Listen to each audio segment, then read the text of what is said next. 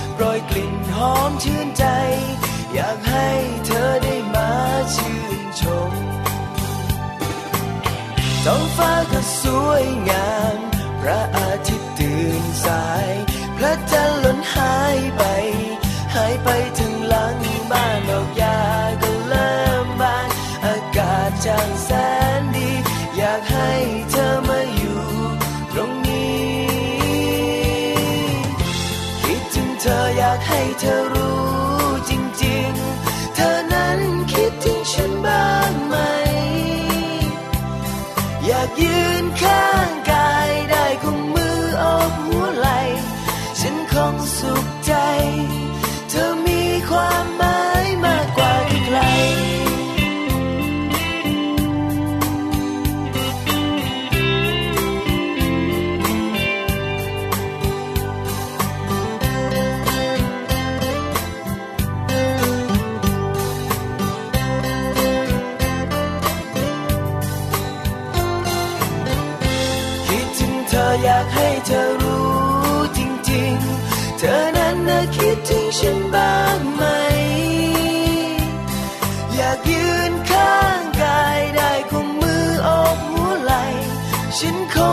ส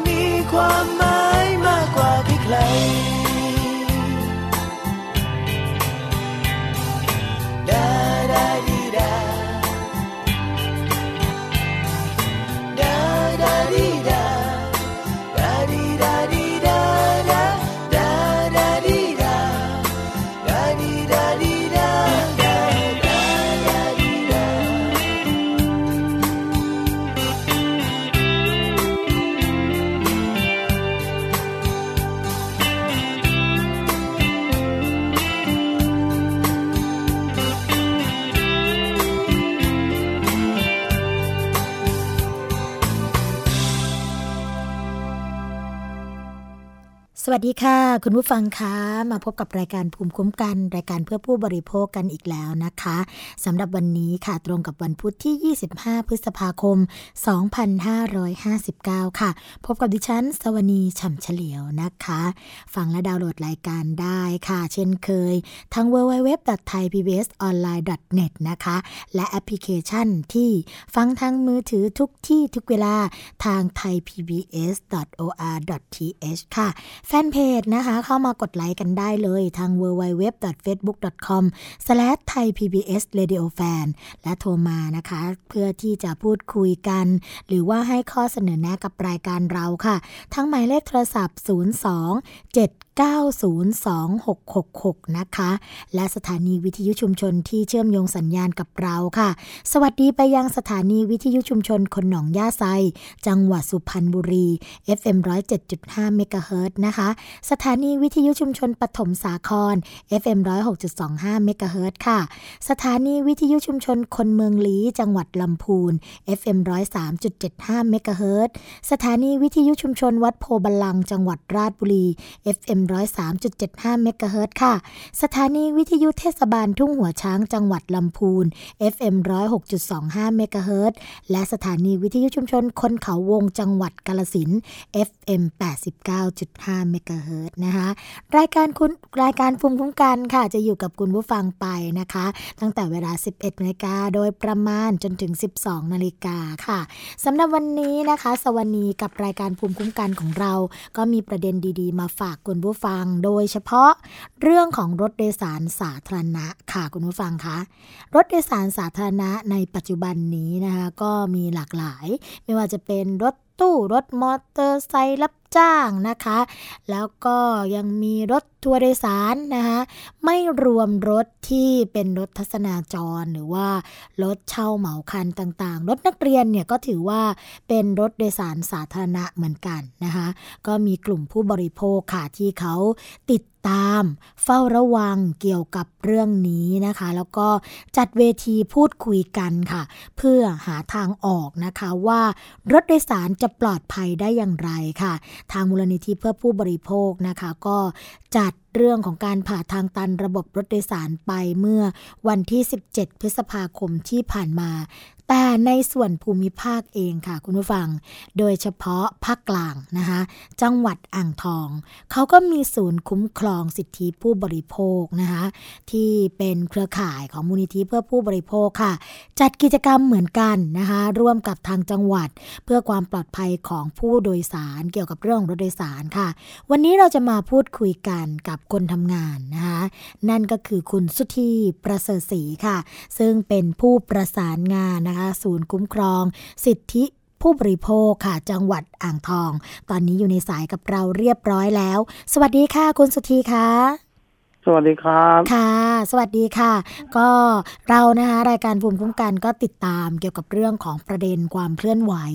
เรื่องของความปลอดภัยของรถโดยสารสาธารณะกันมาโดยตลอดค่ะ แล้วก็ทราบมาว่าจังหวัดอ่างทองเองนะ ก็เพิ่งจัดเวทีเกี่ยวกับเรื่องของการสร้างความร่วมมือกับจังหวัดนะเพื่อความปลอดภัยของผู้โดยสาร อยากให้คุณสุธีเล่าให้กับคุณผู้ฟังฟังนิดนึงค่ะว่า เป็นยังไงกันบ้างคะในส่วนของเวทีที่เพิ่งจัดผ่านไปคะครับสำหรับเวทีที่เราจัดนะครับเป็นเวทีสภาผู้บริโภคประเด็นเรื่องรถโดยสารสาธารณะปลอดภัยจังหวัดอ่างทองนะครับซึ่งในวันนั้นนะครับ เราได้รับเกียรติจากท่านรองผู้ว่าราชการจังหวัดนะครับ อ่างทองนะครับ มาเป็นประธานเปิดงานนะครับคือท่านสมเดี๋ยวสมเลิกตัวใหญ่ ครับผมท่านรองผู้ว่านะครับ ได้ให้เกียรติมาเปิดงานนะครับ แล้วเราก็ได้รับเกียรติจากหน่วยงานที่เกี่ยวข้องนะครับอย่างเช่น ขนส่งจังหวัดอ่างทองนะครับ แล้วก็สำนักงานของคอปพจังหวัดอ่างทองครับ แล้วก็ยังมีของในส่วนของปอพจังหวัดเรียกว่าทุกหน่วยงานก็ว่าได้นะคะ เกี่ยวกับเรื่องของการที่จะเข้ามาดู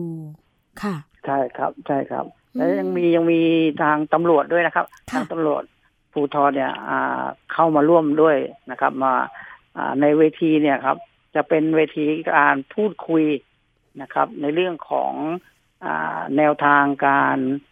ทำงานในเรื่องของเฝ้าระวังรถโดยสารปลอดภัยนะครับซึ่งภาคเช้าเนี่ยทางทางศูนย์เราเนี่ยจะเป็นการนำเสนอข้อมูล ในเรื่องของการที่เราเนี่ยลงไปเก็บ แบบข้อมูลแล้วก็แบบสอบถามผู้ใช้บริการรถตู้สาธารณะนะครับ ซึ่ง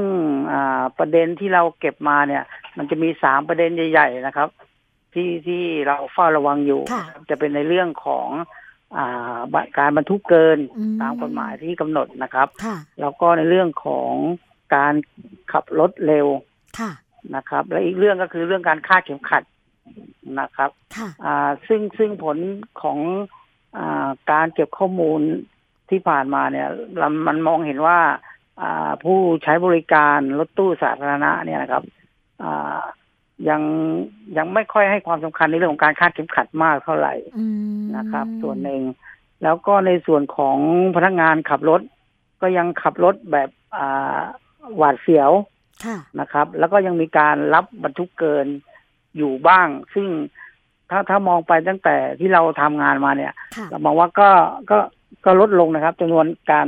บรรทุกเกินเนี่ยลดลงนะครับค่ะอ่าอ่าส่วนหนึ่งแล้วก็เราก็ได้มีการประสานงานกับทางขนส่งจังหวัดนะครับ ในเรื่องของการเฝ้าระวังและก็การรับเรื่องร้องเรียนนะครับ ซึ่งส่วนหนึ่งเนี่ยทางขนส่งเนี่ยโดยเครือข่ายเราเนี่ยได้ไปพูดคุยกับทางท่านขนส่งจังหวัดนะครับ แล้วท่านขนส่งก็ ให้ความร่วมมืออย่างดีนะครับ ก็คือถ้ามีการร้องเรียนเข้ามาเนี่ย ท่านก็จะเขาเรียกอะไรประสานไปที่ผู้ขับขี่รถที่เราร้องนะครับ แล้วก็เรียกมาพูดคุยที่สำนักงานขนส่ง แล้วก็ปรับจริงจับจริงนะครับเป็นนโยบายของขนส่งอยู่ ใช่เลยค่ะ เพราะว่าสวันี้ก็มีโอกาสนะคะ คุณสุธีเข้าไปใช้บริการของรถตู้โดยสารสาธารณะของอ่างทองเหมือนกันนะคะเพราะว่าอ่าก็เดินทาง ทีนี้ก็ได้ยินนะในส่วนของพนักงานขับรถค่ะ บอกว่า ตอนนี้จะไม่รับบรรทุกเกินโดยเด็ดขาด เพราะว่ามีสายสืบนะคะ ของขนส่งเข้ามาคอยสอดส่องดูแล ถ้าเกิดรับเกินปุ๊บเนี่ยโดนถ่ายรูปถ่ายคลิปไปฟ้องขนส่งปุ๊บ โดนปรับทันทีนะคะ เขาก็จะประกาศ ใช่ใช่ใช่ไหมคะอันนี้ก็เป็นผลมาจากในเรื่องของที่เครือข่ายคุ้มครองผู้บริโภคทำงานร่วมกับหน่วยงานในพื้นที่เหมือนกันนะคะใช่ครับใช่ครับถือว่าเป็นความร่วมมือที่ประสบผลสำเร็จนะครับ ซึ่งซึ่งผมมองว่าในอนาคตข้างหน้าเนี่ยคงจะสามารถลดอุบัติเหตุหรือลดการกระทำผิดตามกฎหมายได้นะครับ ก็เชื่อมั่นเหมือนกันค่ะ เพราะว่าตอนนี้เนี่ยเรื่องของการบรรทุกเกินไม่มีนะคะแทบจะไม่มีให้เห็นเลย ยิ่งเป็นระยะใกล้ ๆ ก็จะยิ่งเขาเรียกว่าเขาเรียกระมัดระวังแล้วกัน ระมัดระวังตัวกันมากขึ้นนะคะเหมือนเหมือนกลัวครับ เพราะเขาไม่รู้ว่าใครเป็นใครสมัครแล้วใช่ใช่อาสาสมัครจะไปนั่งในรถหรือเปล่าอะไรเงี้ยครับ แต่สิ่งหนึ่งสิคะที่ในฐานะผู้โดยสารอาจจะต้องฝากทางเครือข่ายคุ้มครองผู้บริโภคนะคะ เกี่ยวกับเรื่องนี้ก็คือการปฏิเสธผู้โดยสารนี่ ประเด็นนี้เนี่ยมีมีปัญหาที่มาสะท้อนในเวทีด้วยไหมคะ อ๋อมีครับมีมีอยู่นะครับ ที่ทางในเวทีพูดขึ้นมาเนี่ยครับ ก็คือในเรื่องของอระยะใกล้บางทีเนี่ยเขารถเขาจะไม่รับ ผมบอกว่าจะไปลงอย่างขึ้นวิเศษเนี่ยแล้วว่าจะไปลงเนี่ยอ่าบรางทองเนี่ยบางทีบางคันไม่รับอบอกว่ารับเฉพาะคนระยะไกลค่ะ อ่ามันมันมันมันมีปัญหาอยู่นะครับ ตรงนี้ก็ก็ทางขนส่งก็ได้บอกว่า ก็เดี๋ยวทางขนส่งจะลองดูแลแล้วก็เรียก อ่าพนักงานขับขี่เนี่ย มาพูดคุยหรือว่ามาอ่ากักเตือนกันอีกทีหนึ่งถ้าเรามีการร้องเรียนขึ้นไปนะครับ แล้วผลในเรื่องนี้ค่ะ มีการแพร่ขยายหรือว่ามีการเผยแพร่ให้กับผู้บริโภคหรือว่าประชาชนในจังหวัดในช่องทางไหนได้บ้างคะ เกี่ยวกับเรื่องของการเข้ามาร้องเรียนก็ดีนะคะ หรือว่าการใช้สิทธิ์ของตัวเองหลังจากที่อาจจะไม่ได้รับความเป็นธรรมหรือว่าถูกละเมิดสิทธิ์ตรงนี้นะคะมีอยู่สองช่องทางนะครับ ค่ะ ก็คือช่องทางแรกก็คือในเรื่องของ หน่วยราชการก็คือหนึ่งห้าแปดสี่นะครับ เราก็จะให้เขาลองนั้น หรือไม่ก็มาร้องที่ศูนย์ คุ้มครองสิทธิผู้บริโภคจังหวัดอ่างทองซึ่งตัวศูนย์เองเนี่ยก็ได้มีการประชาสัมพันธ์ แจกแผ่นพับในพื้นที่อยู่ครับอย่างเช่นเมื่อก่อนปีใหม่เนี่ย ช่วงปีใหม่นะครับ เราก็ไปรณรงค์ประชาสัมพันธ์แจกแผ่นพับให้กับผู้มาใช้บริการที่สถานีขนส่ง นะครับ ว่าถ้าท่านผู้โดยสารเนี่ยไปพบเห็นหรือ ไปพบการกระทำผิดตามกฎหมายเนี่ย สามารถแจ้งได้ทั้งหนึ่งห้าแปดสี่หรือแจ้งมาที่ตัวศูนย์เองนะครับ ประมาณนี้ครับ ค่ะ ในส่วนของกิจกรรมนะคะที่ดำเนินการผ่านมาเนี่ยเราเห็นและ เกิดการเปลี่ยนแปลงมากมายนะคะ แล้วในส่วนของโครงการต่อไปนะที่ทางศูนย์คุ้มครองสิทธิผู้บริโภค จังหวัดอ่างทองเนี่ยจะดำเนินการต่อค่ะ มีกิจกรรมอะไรที่อยากจะประชาสัมพันธ์ให้กับคุณผู้ฟังได้ รับทราบกันบ้างคะอ๋อพอดีเราในเวทีวันนั้นนะครับเวทีสภาผู้บริโภคเนี่ย เราได้มีการทำ MOU ร่วมกับหน่วยงานที่ที่เข้าร่วมเวทีนะครับหน่วยงานที่เข้าร่วมทั้งหมดเนี่ยจะมีห้าหน่วยงานนะครับก็จะมีขนส่ง แล้วก็บขสนะครับ แล้วก็คอปพนะครับ แล้วก็ตัวมูลนิธิผู้บริโภคแล้วก็ตัวศูนย์เองนะครับ การทำ MOU นี่คือจะเป็นในเรื่องของการสนับสนุน แล้วก็ส่งเสริมการเฝ้าระวังรถโดยสารปลอดภัยในพื้นที่หนึ่งนะครับ แล้วก็อีกเรื่องหนึ่งก็คือในเรื่องของการประชาสัมพันธ์ให้ความรู้กับผู้บริโภคในพื้นที่นะครับ แล้วก็อีกเรื่องหนึ่งก็คือเรื่องการรับเรื่องร้องเรียนเนี่ย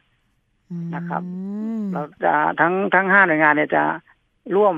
ประสานแล้วก็บูรณาการงานร่วมกันนะครับ ค่ะ ฟังแล้วรู้สึกว่าชีวิตเรานะคะ มีคนที่เข้ามาเฝ้าระวังแล้วก็เข้ามาคุ้มครองนะคะ แต่ทั้งนี้ทั้งนั้นเนี่ยก็ขึ้นอยู่กับคุณผู้ฟังหรือว่าผู้โดยสารด้วยใช่ไหมคะ ที่จะต้องใช้สิทธิ์ของตัวเองหลังจากที่ถูกละเมิดสิทธิ์ตรงนี้เนาะ ครับผมค่ะสิ่งที่คุณสุธีอยากจะฝากกับคุณผู้ฟังนะคะ หรือว่าผู้ที่ฟังรายการเราอยู่ในขนาดนี้แล้วค่ะ อยากจะฝากอะไรบ้างคะเอ่อก็อยากจะฝากผู้บริโภคนะครับ ยังไงก็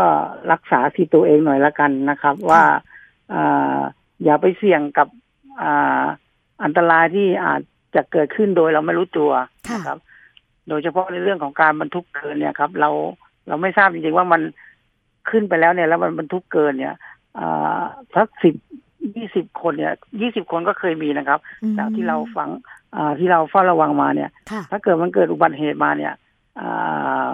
ของตามพรบกฎหมายเนี่ย เขาก็จะไม่รับผิดชอบนะครับ มันก็จะทำให้เราเดือดร้อนนะครับก็อยากอยากจะฝากทางผู้บริโภคนะครับ ยังไงก็ ดูแลรักษาสิทธิ์ตัวเองด้วยแล้วกันครับ ค่ะ วันนี้นะคะ รายการภูมิคุ้มกันก็ต้องขอขอบพระคุณค่ะ คุณสุธีประเสริฐศรีนะในฐานะของผู้ประสานงานนะศูนย์คุ้มครองสิทธิผู้บริโภค ภาคประชาชนกันเลยแหละนะคะ จังหวัดอ่างทอง ที่มาให้ข้อมูลกับรายการภูมิคุ้มกัน แล้วก็คุณผู้ฟังในวันนี้นะแล้วเราก็เชื่อมั่นอย่างยิ่งค่ะว่า รายการภูมิคุ้มกันเนี่ยก็จะเป็นส่วนหนึ่งนะในการที่จะเป็นกระบอกเสียง ให้กับทางศูนย์คุ้มครองสิทธิผู้บริโภคค่ะ ประชาสัมพันธ์ข้อมูลดีๆ แบบนี้นะคะ ส่งต่อไปยังผู้บริโภคท่านอื่น ๆด้วย วันนี้ต้องขอขอบพระคุณเป็นอย่างยิ่งเลยค่ะ ครับผมค่ะ สวัสดีค่ะ ครับ สวัสดีครับค่ะ ก็เป็นข้อมูลดีๆนะคะที่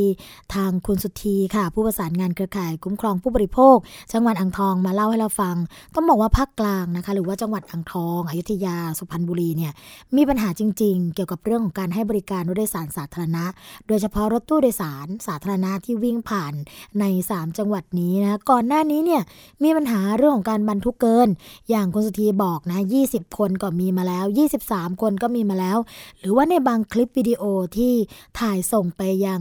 กรมการขนส่งทางบกนะคะก็พบว่ามีถึง 25 คนด้วยกันค่ะคุณผู้ฟัง ฟังไม่ผิดเลยค่ะ 25 คน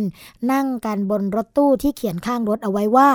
14 ที่นั่งนะคะก็มีการดำเนินการแก้ไขการจนท้ายที่สุดเนี่ยเรื่องของการบันทึกเกินบรรทุกเกินก็หมดไป แต่ว่าปัญหาที่ตามมาค่ะ ก็จะเป็นเรื่องของการปฏิเสธผู้โดยสาร เพราะว่าก็จะมีการเลือกรับนะคะว่าระยะใกล้ไม่ไปไประยะไกลๆเท่านั้น อันนี้ก็ทำให้ประชาชนในฐานะผู้โดยสารได้รับความเดือดร้อน แล้วก็คุณสุธีก็บอกแล้วนะคะ ว่าทางกรมการขนส่งทางบกเนี่ยก็จะรับไปดำเนินการแก้ไขปัญหากันอีกครั้งหนึ่งค่ะสำหรับช่วงแรกนะคะของรายการภูมิคุ้มกันเราคงจะพักกันไว้สักครู่หนึ่งก่อนค่ะ เดี๋ยวพบกันในช่วงที่ 2 ของรายการพร้อมกับสาระดีๆ ที่นำมาฝากคุณผู้ฟังเช่นเคย พักกันสักครู่นะคะ เกราะป้องกันเพื่อการเป็นผู้บริโภคที่ฉลาดซื้อ และฉลาดใช้ ในรายการ ภูมิคุ้มกัน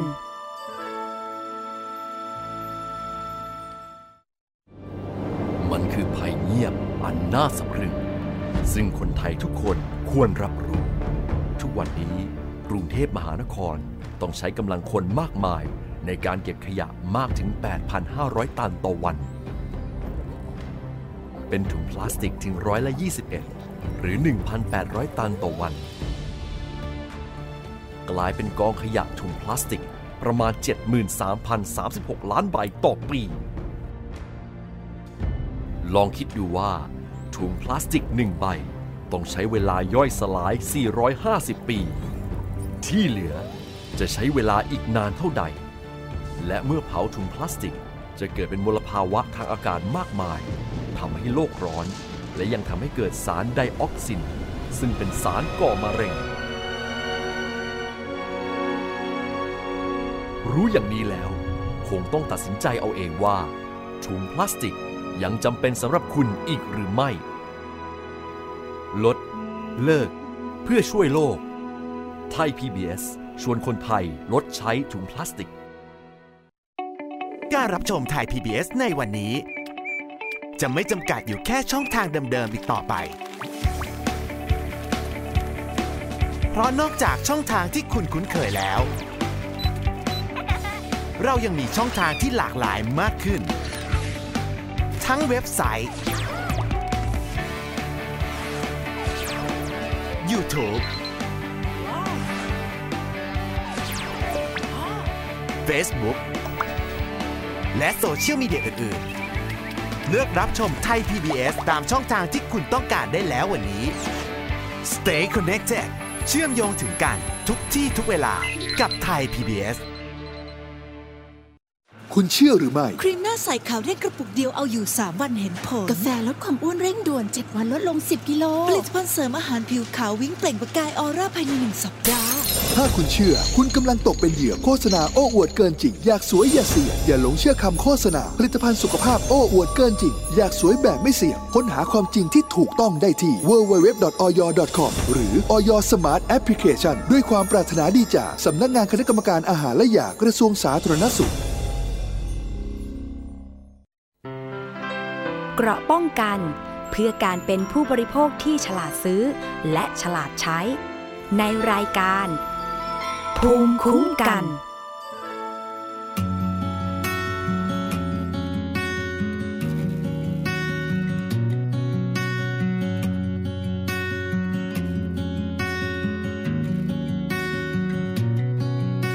บทความที่ฉันได้เขียน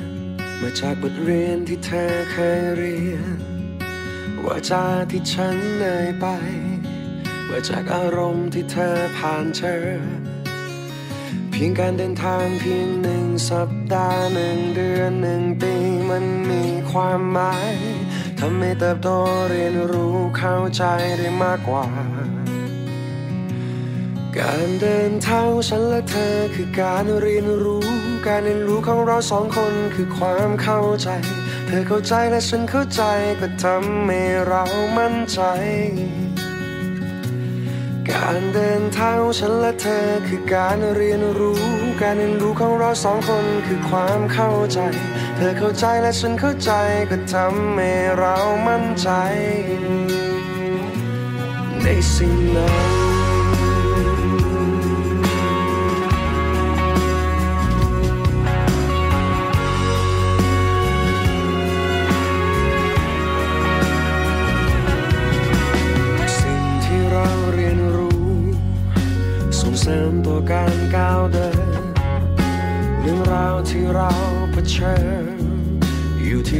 เข้าใจมันไหม เพียงการเดินทางเพียงหนึ่งสัปดาห์หนึ่งเดือนหนึ่งปีมันมีความหมายทำให้เติบโตเรียนรู้เข้าใจได้มากกว่า การเดินทางฉันและเธอคือการเรียนรู้ การเรียนรู้ของเราสองคนคือความเข้าใจ เธอเข้าใจและฉันเข้าใจก็ทำให้เรามั่นใจ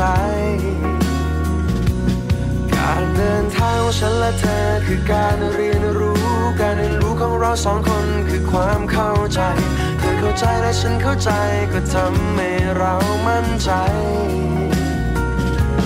ในสิ่งนั้น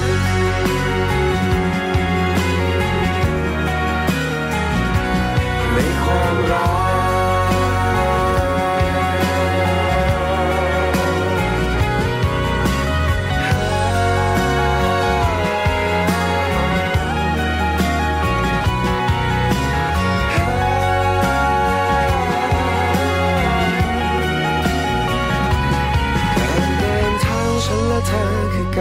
ยนรู้ การเรียนรู้ของเราสองคนคือความเข้าใจ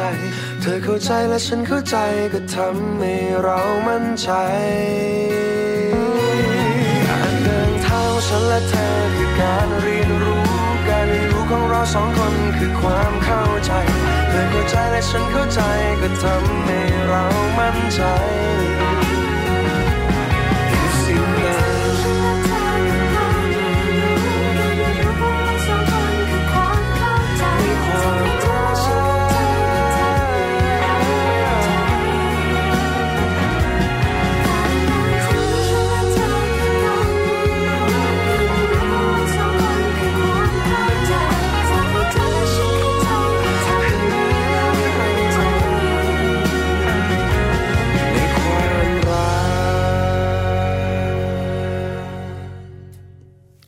กับช่วงที่ 2 ของรายการภูมิคุ้มกัน รายการเพื่อผู้บริโภคนะคะสำหรับในช่วงที่ 2 ของรายการค่ะ ก็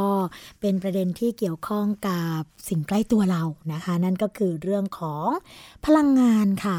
ตอนนี้นะคะก็เริ่มมีการเคลื่อนไหว เกี่ยวกับเรื่องของการ ทวงคืนท่อก๊าซนะคะ ตอนนี้เนี่ยทางสาภาพแรงงานค่ะ ก็เริ่มมีการยื่นหนังสือถึงท่านนายกรัฐมนตรีเพื่อที่จะหาข้อยุติหลังจากเกิดปัญหานะคะ ในส่วนของสาภาพแรงงานปตทค่ะ มีการยื่นหนังสือถึง นายกรัฐมนตรีเพื่อร้องขอความเป็นธรรมนะคะ ลงมาแก้ไขปัญหา การทวงคืนท่อก๊าซหลังจาก NGO เนี่ยมีการฟ้องนะคะ แล้วก็ทำให้ เกิดความแตกแยกนะคะของสาภาพแรงงานออกมาเป็น 2 กลุ่ม แล้วก็เปิดเวทีชี้แจงเมื่อวันที่ 18 พฤษภาคมนะคะที่ผ่านมาก็ให้ทุกฝ่ายเข้าใจพร้อมยกขบวนให้กำลังใจนะคะในส่วนของผู้ที่เกี่ยวข้องค่ะ ซึ่งตรงนี้เนี่ยก็บอกว่าเป็นกรณีพิพาทที่มีมาอย่างต่อเนื่องนะคะระหว่างทางมูลนิธิเพื่อผู้บริโภคค่ะ กับทางปตทนะคะ หลังจากที่มูลนิธิเพื่อผู้บริโภคได้ฟ้องร้องปตทกรณีคืน ไม่คืนท่อก๊าซธรรมชาติ ซึ่งเป็นทรัพย์สินของกระทรวงการคลังค่ะ แล้วก็ที่ผ่านมาเนี่ยก็มีคำพิพากษาจากศาลว่าให้ปตทนะคะ คืนท่อก๊าซแต่ว่าทางปตทเอง โดยนางสาวอับสรกฤษณสมิทธ์ค่ะ ประธานสาภาพแรงงานรัฐวิสาหกิจของปตทจำกัดมหาชนนะคะก็บอกว่าหลังจากที่มูลนิธิฟ้องดำเนินการไปแล้ว แล้วก็คำสั่งศาลปกครองก็มีคำสั่งไปแล้วว่าปตทคืนทรัพย์สินของรัฐเรียบร้อยแต่ทางมูลนิธิเพื่อผู้บริโภค ก็ยังฟ้องร้องอีกหลายครั้งแล้วท้ายที่สุดศาลได้มีคำสั่งไม่รับฟ้อง เมื่อวันที่ 7 เมษายนที่ผ่านมาเนี่ยตอนนี้เนี่ยคะทางมูลนิธิก็ได้ยื่นผ่านคณะกรรมการตรวจเงินแผ่นดิน เพื่อยื่นเรื่องให้กับคณะกรรมการป้องกัน และปราบปรามการทุจริตแห่งชาติ หรือว่าปปชเพื่อยื่นต่อไปยังศาลก็ซึ่งขึ้นอยู่กับว่าศาลจะรับคำร้องหรือไม่นะคะทางสภาพแรงงานของปตทก็เห็นว่าการฟ้องร้องที่ไม่จบสิ้นก็ทำให้ทางปตทเนี่ยต้องออกมาชี้แจงหลายต่อหลายครั้งแล้วก็เกิดอุปสรรคในการทำงาน โดยเฉพาะล่าสุดนะคะมีสาภาพกรรมการของสาภาพแรงงานเนี่ย 21 คน แล้วก็มีจำนวนสมาชิกทั้งสิ้นประมาณ 2 1,900 คนนะคะก็ถูกแบ่งออกเป็น 2 กลุ่ม ทั้งกลุ่มที่ชอบแล้วก็ไม่ชอบปตทก็ถูกมองว่า คดโกงประเทศชาตินะคะ วันที่ 18 พฤษภาคมที่ผ่านมาเนี่ยทางสาภาพแรงงานก็เลยมีการยื่นหนังสือ ถึงทางพลเอกประยุทธ์จันโอชานายกรัฐมนตรีนะคะเพื่อขอให้ลงมาพิจารณาข้อเท็จจริงที่เกิดขึ้นว่า เรื่องราวเนี่ยควรที่จะยุติได้หรือยัง พร้อมกับจัดประชุมใหญ่วิสามันนะคะของสาภาพปตทเนี่ยครั้งที่ 1 2559 ที่สำนักงงานใหญ่ของปตท เพื่อชี้แจงสมาชิกและบุคคลภายนอกที่สนใจรวมทั้งการตอบข้อซักถามและก็ข้อคอรหาทั้งหมดนะคะเนื่องจากที่ผ่านมาค่ะทางสาภาพแรงงานของปตทนะคะก็ถูกมองว่าไม่ได้มีบทบาท เพราะว่าได้หุ้นปตทปิดปาก ซึ่งเรื่องดังกล่าวเนี่ยทาง คุณอับสรนะคะก็ยืนยันว่าไม่เป็นความจริงนะคะนอกจากนี้เนี่ยก็มีการดำเนินการให้กำลังใจในส่วนของคนที่เป็นผู้รับผิดชอบโดยตรงนั่นก็คือคุณประเสริฐบุญสัมพันธ์นะคะ อดีตประธานเจ้าหน้าที่บริหารและกรรมการผู้จัดการใหญ่ของปตทค่ะหนึ่งในผู้ที่ถูกกล่าวหานะคะขณะเดียวกันก็จะมีการชี้แจงไปยังหน่วยงานต่างๆ เช่น สตงปปช เพื่อชี้แจงข้อเท็จจริงด้วยค่ะ ซึ่งตรงนี้นะคะทางกลุ่มที่เคลื่อนไหวในการฟ้องร้องก็คือมูลนิธิเพื่อผู้บริโภคเนี่ยก็มองว่าการจัดเวทีนี้ก็เป็นสิ่งที่ดีนะคะ แต่ว่าก็ต้องให้ทางผู้บริโภคหรือว่าทางผู้ที่สนใจเนี่ยสามารถเข้าถึงเวทีนี้ด้วย แล้วก็ซักถามข้อสงสัย โดยที่ไม่มีการกีดกั้นนะคะ เรื่องของการเข้าไปฟัง อันนี้ก็เป็นเรื่องที่เป็นข้อพิพาทนะคะระหว่างตัวผู้บริโภคกับผู้ประกอบการที่มีมาอย่างต่อเนื่องยาวนานนะคะ เพราะว่ามีคำสั่งศาลไปแล้ว แต่ว่าก็มีการยื่นคำร้องไปค่ะว่าปตทก็ยังคืนไม่ครบนะคะ ที่ศาลสั่งส่วนปตทก็บอกว่าคืนครบไปแล้วนะคะก็เป็นกรณีพิพาทกันซึ่งหลังจากนี้เนี่ยก็คงจะมีเวทีลักษณะของการชี้แจงอย่างนี้ต่อเนื่องค่ะ อีกเรื่องหนึ่งค่ะคุณผู้ฟังคะเป็นเรื่องต่อเนื่องจากอากาศร้อน แล้วก็อาจจะมีบางพื้นที่นะคะที่มีฝนตกแล้ว เพราะว่าเข้าสู่ฤดูฝนแต่ปัญหาของแม่ไก่ค่ะ ที่ไข่หดหายไปหลังจากที่มีอากาศร้อนก็ยังคงมีอยู่ค่ะ นายมงคลพิพัฒน์สตยานุวงศ์นะคะ ซึ่งเป็นนายกสมาคมผู้ผลิตผู้ค้าแล้วก็ส่งออกไข่ไก่ค่ะ ก็เปิดเผยว่า สถานการณ์ความร้อนสูง แล้วก็ภัยแล้งที่คุกคามประเทศไทยในปัจจุบันนะคะทำให้แม่ไก่เนี่ยเกิดความเครียดค่ะ สุขภาพแย่ลงนะคะ และอัตราการให้ไข่เนี่ยลดลงด้วย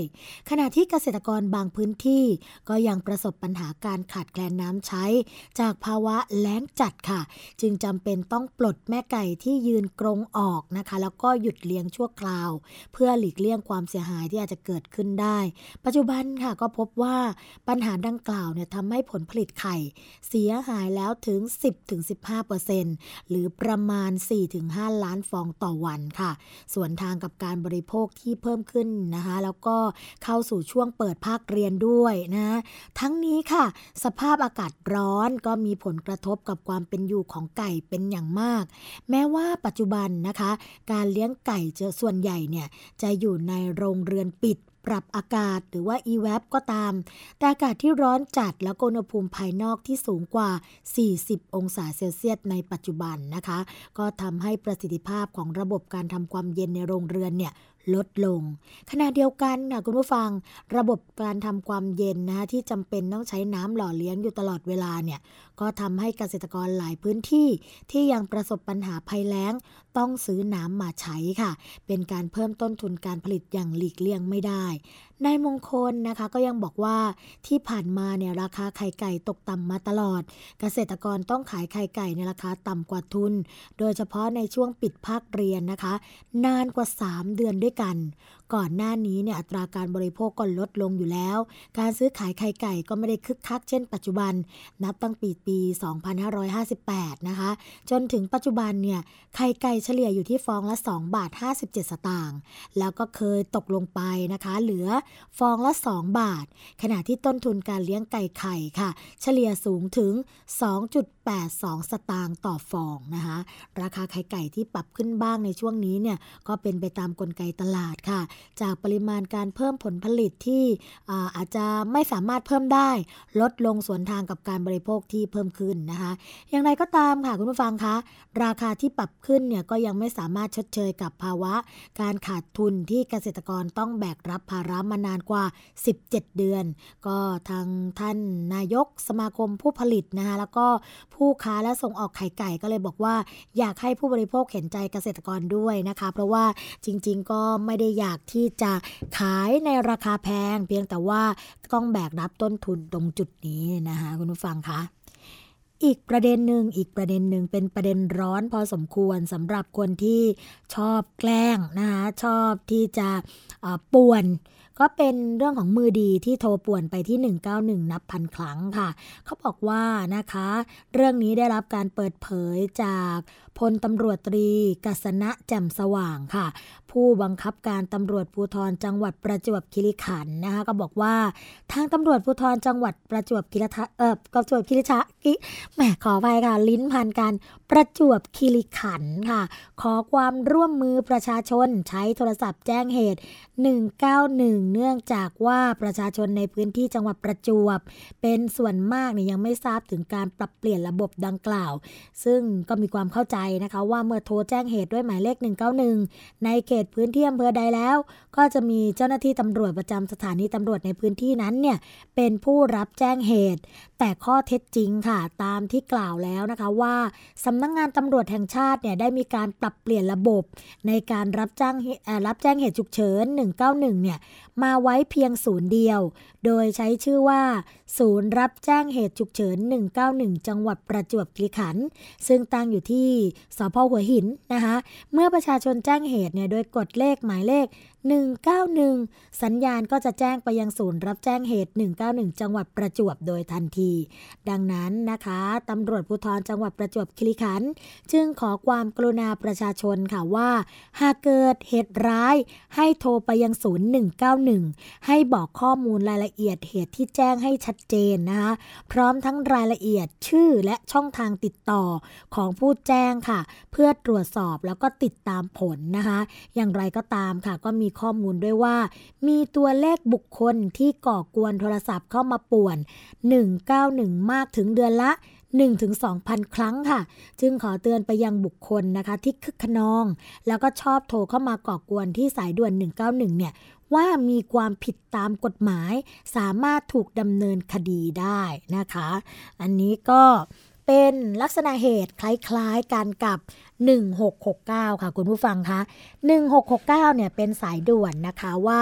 เจ็บเมื่อไหร่ก็โทรมา ก็เป็นสายด่วนของสพชนะคะแต่ก็มีบุคคลบางคนค่ะคุณผู้ฟังคะ โทรไปป่วน โทรไปแกล้งนะคะจนทำให้เจ้าหน้าที่เนี่ย ไม่สามารถที่จะปฏิบัติงานได้ตามปกตินะแล้วก็คนที่เขาเดือดร้อนจริง ๆ ก็ไม่สามารถที่จะแจ้งเหตุได้ ทำให้นะสูญเสียโอกาสในการช่วยเหลือบุคคลที่เขามีความจำเป็นหรือว่ามีความเดือดร้อนจริงๆนะอันนี้ก็ต้องฝากกันไว้เลยค่ะสำหรับผู้ที่ชอบนะคะที่จะโทรไปแกล้งแบบนี้เนี่ยให้หยุดพฤติกรรมดังนี้ไว้เลย เพราะว่านอกจากจะทำให้บุคคลอื่นเนี่ยเดือดร้อนแล้วนะคะ ไม่สามารถที่จะใช้สิทธิ์ของตัวเองแล้วเนี่ยยังมีความผิดทางกฎหมายด้วยค่ะ คุณผู้ฟังคะอ่าจะบอกว่าพออายุมากขึ้นนะคะ สารพัดโรคก็จะมาเยือนอย่างกับนัดกันไว้ใช่ไหมคะ ไม่ว่าจะเป็นเรื่องของเบาหวาน ความดัน หัวใจ ปวดข้อ ปวดกระดูก พานาผู้เฒ่าผู้แก่บางคนค่ะหมดกำลังใจทดท้อกับชีวิตนะคะเมื่อสารพัดโรคมาลุมเรา แล้วก็รุมเร้านะคะแล้วก็พอรู้ว่าจุดอ่อนอย่างนี้นี่เองค่ะ พ่อค้าแม่ค้าหัวใสค่ะคุณผู้ฟัง ก็เลยอาศัยจุดนี้เนี่ยจำหน่ายสารพัดยาที่อวดอ้างสรรพคุณต่างๆ ว่าดีอย่างนู้นอย่างนี้นะคะเป็นยาอายุวัฒนะบ้างละกินแล้วจะหายบ้างละนะคะ เหล่านี้เนี่ยก็เหมือนกับเป็นคำสะกดจิตค่ะ ที่เมื่อผู้สูงอายุได้กินได้ยินได้ฟังบ่อยๆนะคะ ก็มักที่จะหลงเชื่อค่ะ แล้วก็มารู้ตัวอีกทีว่าถูกหลอก ก็ตอนที่หมดเงินไปมากมายกับการซื้อยาลวงโลกพวกนี้มากิน แล้วก็ไม่ได้ผลอย่างที่สรรพคุณอวดอ้างค่ะ ในงานประชุมสมัชชาผู้บริโภคปี 2559 นะคะ หัวข้อเรื่องของระบบคุ้มครองผู้บริโภคกับสังคมผู้สูงวัย ซึ่งจัดโดยมูลนิธิเพื่อผู้บริโภคค่ะร่วมกับแผนงานพัฒนาวิชาการและกลไกคุ้มครองผู้บริโภค ด้านสุขภาพนะคะสำนักงงานกองทุน สนับสนุนการสร้างเสริมสุขภาพ หรือว่าสสส แล้วก็ภาคีเครือข่ายนะคะ ก็มีการจัดขึ้นไป เรื่องจริงเนี่ยก็นำมาเผยแพร่ทำให้ผู้สูงอายุเท่าทัน ไม่ตกเป็นเหยื่อของมิจฉาชีพ ในหัวข้อเรื่องของทุกข์ของผู้สูงวัยค่ะ ซึ่งในที่นี้นะคะคุณผู้ฟังเราจะยกตัวอย่างสักหนึ่งท่าน นั่นก็คือคุณนกแก้วทองวนค่ะ ซึ่งเป็นเหยื่อของการขายยาโอ้อวดสรรพคุณนะคะ คุณนงแก้วก็เล่าให้ฟังค่ะว่า ตัวเองเนี่ยมีอาการเจ็บปวดตามร่างกายนะคะป่วยเป็นโรคเบาหวานแล้วก็อยู่บ้านเฉยๆ วันหนึ่งได้ฟังรายการวิทยุค่ะ โฆษณาขายยาโอ้อวดสรรพคุณนะคะว่า กินแล้วหาย กินแล้วไม่ต้องไปหาหมอ ดีอย่างนู้นอย่างนี้นะคะทั้งสร้างความน่าเชื่อถือด้วยค่ะว่า เอาบทสัมภาษณ์ ผู้ที่อ้างว่ากินยานี้แล้วหายเช่น จากที่เดินไม่ได้ค่ะ กินยาแล้วกลับมาเดินได้ปลอเลยนะคะพร้อมกับพูดเชิญชวนจากดาราที่มีชื่อเสียงด้วย ซึ่งพอฟังกรอคูทุกวันทุกวันนะยิ่งฟังก็ยิ่งเชื่อค่ะ ก็เลยลองมาซื้อกินในราคาขวดละ 2,100 บาท นะ ทีนี้พอกินไปช่วงแรก ๆ ค่ะ อาการก็หายดี แต่พอผ่านไปเดือนกว่าๆ ยังไม่ทันจะหมดขวด ก็กลับมาเป็นเหมือนเดิมนะคะคุณดวงแก้วบอกว่าตอนนั้นเนี่ยเชื่อมากเลย คิดว่าถ้ายาไม่ดีจริงเนี่ยเขาจะปล่อยให้โฆษณาทำไม ก็ฝากถึงหน่วยงานรัฐที่เกี่ยวข้องนะคะว่าทำไมถึงปล่อยให้มีการโฆษณา เพราะว่าคนบ้านนอกเนี่ยเขาเชื่อกันเยอะ อยากจะหายนะคะมันน่าจะมีระบบหรือว่าหน่วยงานเนี่ยที่มาตรวจสอบ ว่ายานี้ดีหรือไม่แล้วก็ค่อยให้โฆษณานางนกแก้วก็เล่าให้ฟังกันแบบนี้นะคะ แล้วก็ ก็ยังมีนะคะเรื่องของการลงลึกค่ะ เรื่องการเสวนาว่า ผู้สูงอายุกับการบริโภคยาอาหาร และเครื่องมือแพทย์ที่เป็นปัญหา ซึ่งน่าสนใจไม่น้อยนะคะ ว่าผู้สูงอายุส่วนใหญ่ที่ตกเป็นเหยื่อผลิตภัณฑ์เหล่านี้เนี่ยคือผู้สูงอายุที่อยู่บ้านเฉยๆค่ะจากข้อมูลของคอสอนะคะ ก็พบว่าผู้สูงอายุที่เป็นโรคเรื้อรัง โรคเรื้อรังมีอะไรบ้าง มีเบาหวาน ความดันโลหิตสูงนะคะแล้วก็อยู่บ้านว่างๆค่ะ มักเป็นกลุ่มเป้าหมายของผลิตภัณฑ์เสริมอาหารเหล่านี้ค่ะคุณผู้ฟัง ได้แก่น้ำมันปลาสลายสไปรูริน่าแคลเซียม โปรตีนผง จมูกข้าวนะคะ โดยพบค่ะว่าผู้หญิงสูงอายุเนี่ย เป็นผู้บริโภคมากกว่าผู้สูงอายุผู้ชาย เพราะว่ารักสุขภาพมากกว่านะคะแต่ปัญหาที่เป็นเหมือนกันก็คือ ผู้สูงอายุไม่เคยสังเกตฉลากบนผลิตภัณฑ์ค่ะ คิดว่าเป็นอาหารเสริมนะคะ แต่จริงๆ เป็นยารักษาโรค ยาแผนโบราณค่ะ เมื่อบริโภคเข้าไปก็ส่งผลต่อร่างกาย ซึ่งทางเภสัชกรนะคะเภสัชกรหญิงสุภาวดีเปล่งชัยค่ะ อยู่โรงพยาบาลเสรภูมิจังหวัดร้อยเอ็ดนะคะก็บอกว่าจากการลงพื้นที่สำรวจบ้านผู้สูงอายุนะคะ ที่ป่วยเป็นโรคเรื้อรัง เพื่อหาปัจจัยอื่น ๆ ที่ส่งผลต่อสุขภาพ นอกจากพฤติกรรมเนี่ยก็พบว่า ผู้สูงอายุมีการใช้ยาอื่นร่วมด้วยค่ะ โดยเฉพาะยาสมุนไพรนะคะ เช่นบัวหิมะ ก่นตะวันพลูข้าว ที่ซื้อจากโฆษณารายการวิทยุ แล้วก็รถยนต์ที่มาเร่ขายในหมู่บ้าน รวมทั้งค่ะยังมีน้ำหมักทำเอง ซึ่งจำสูตรมาจากทีวีดาวเทียมช่องหนึ่งค่ะ เมื่อนำกลับไปตรวจสอบก็พบว่ามีสารสเตียรอย ปริมาณแอลกอฮอล์หรือว่าน้ำตาลสูงมาก เมื่อส่งผลนะคือเวลาเราบริโภคเข้าไปเนี่ยก็จะทำให้น้ำตาลในเลือดสูงขึ้น ความดันโลหิตก็สูงตามมา ที่น่าตกใจไปยิ่งกว่านั้นค่ะคุณผู้ฟังคะ มีการพบว่ามีการกินยาสมุนไพรตามราศีด้วย ผู้สูงอายุชายท่านหนึ่งค่ะ ก็เล่าให้ฟังนะคะว่า กินยาว่านชักมดลูก เพราะเกิดราศีนี้ โดยพบการขายผ่านรายการวิทยุที่มีอดีตศิลปินลูกทุ่งรายหนึ่งนะคะเป็นเจ้าของผลิตภัณฑ์ค่ะ ซึ่งก็พบว่ามีผู้สูงอายุส่วนหนึ่งเกิดอาการไม่พึงประสงค์ หลังจากบริโภคยาแผนโบราณเข้าไป เช่น พื้นคันบวมจำเลือดนะคะ ไม่เพียงยาสมุนไพรที่นำมาโอ้อวดสรรพคุณเรื่องของ ตรงนี้นะก็ยังมีเครื่องมือแพทย์ด้วยค่ะ เครื่องตรวจสุขภาพแบบควอนตัมนะซึ่งอวดสรรพคุณว่า เพียงจับเครื่องมือก็สามารถตรวจวิเคราะห์สภาพร่างกายได้ทั้งหมด ไม่ต้องเสียเวลาไปตรวจที่โรงพยาบาล โดยตรวจแล้วก็จ่ายยากินไปเลยนะคะรายนี้เนี่ยถูกดำเนินคดีไปหลายกระทงเลยค่ะ เพราะว่ามีการพิสูจน์แล้วว่าลวงโลกจริงนะ ถัดมาก็มีเรื่องของเข็มขัดพลังแม่เหล็กนะอวดอ้างสรรพคุณว่าทำให้ระบบการหมุนเวียนเลือดดีขึ้น บรรเทาอาการปวดแก้อาการนอนไม่หลับนะ ขายในราคาเส้นละ 3,500 บาทถึง 6,500 บาทค่ะแล้วก็อีกหลายหลายนานาสารพัดเครื่องมือนะคะ ที่นำมาโอ้อวดขายในราคาที่แพงมากค่ะ ปัจจุบันค่ะคุณผู้ฟังคะในจังหวัดลำปางเขาบอกว่า มีเรื่องของการนำนาฬิกามาคาดนะคะ แล้วก็บอกว่าสามารถที่จะทำให้สุขภาพดีขึ้น รักษาโรคเบาหวานรวมทั้งโรคอื่นๆที่เป็นเรื่องของ โรคเรื้อรังได้ แล้วก็มีผ่านมานะคะ ในส่วนของการขายตรงต่างๆ การสร้างเครือข่ายต่างๆ ตรงนี้เนี่ยถ้าเจอปุ๊บนะคะให้แจ้งสายด่วนออยได้ทันทีค่ะ หมายเลขโทรศัพท์ 1556 ค่ะ ซึ่งทางด้านเภสัชกรนครตั้งวันเจริญชัยนะคะ ซึ่งท่านอยู่กองควบคุมเครื่องมือแพทย์สำนักงงานคณะกรรมการอาหารและยากระทรวงสาธารณาสุขก็แนะนำว่า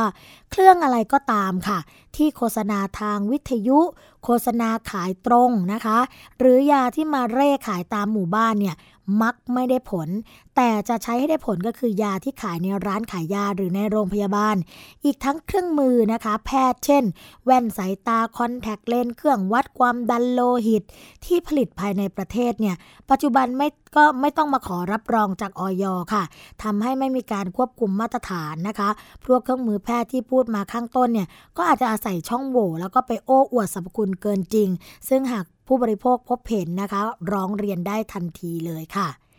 ก็อันนี้ก็เป็นข้อมูลนะคะ ซึ่งอาจจะต้องมาทำข้อเสนอภายในกันอย่างกระชับ แล้วก็ดำเนินการกับ ผู้ที่กระทำความผิดแบบนี้โดยตรง เพราะว่ารัฐเองเนี่ยก็ต้องพร้อม ประชาชนก็ต้องรู้นะคะ เอกชนก็ต้องรับผิดชอบสังคม ร่วมมือร่วมใจกันในการที่จะดำเนินการแก้ไขปัญหาเหล่านี้ร่วมกันเพื่อที่จะทำให้เกิดระบบการคุ้มครองผู้บริโภคที่ชัดเจนค่ะ มาถึงช่วงสุดท้ายของรายการภูมิคุ้มกันกันแล้วนะคะ คุณผู้ฟังคะ เราพบกันทุกวันจันทร์ถึงวันศุกร์เวลา 11นาฬิกาถึง 12นาฬิกาค่ะแล้วก็ฟังและดาวน์โหลดรายการได้นะคะ ทาง www.thaipbsonline.net ค่ะ แอปพลิเคชันนะคะ สามารถที่จะ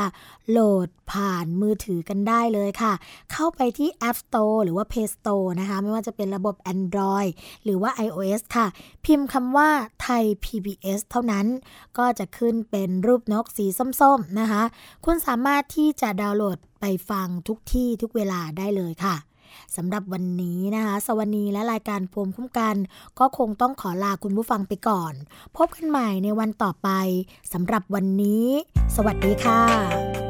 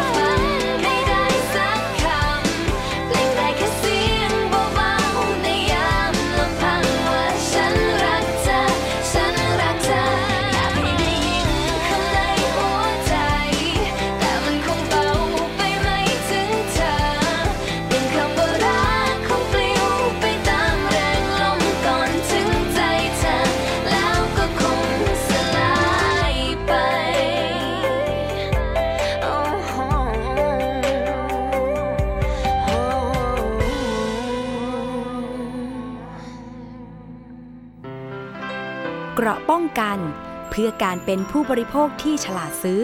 และฉลาดใช้ ในรายการ ภูมิคุ้มกัน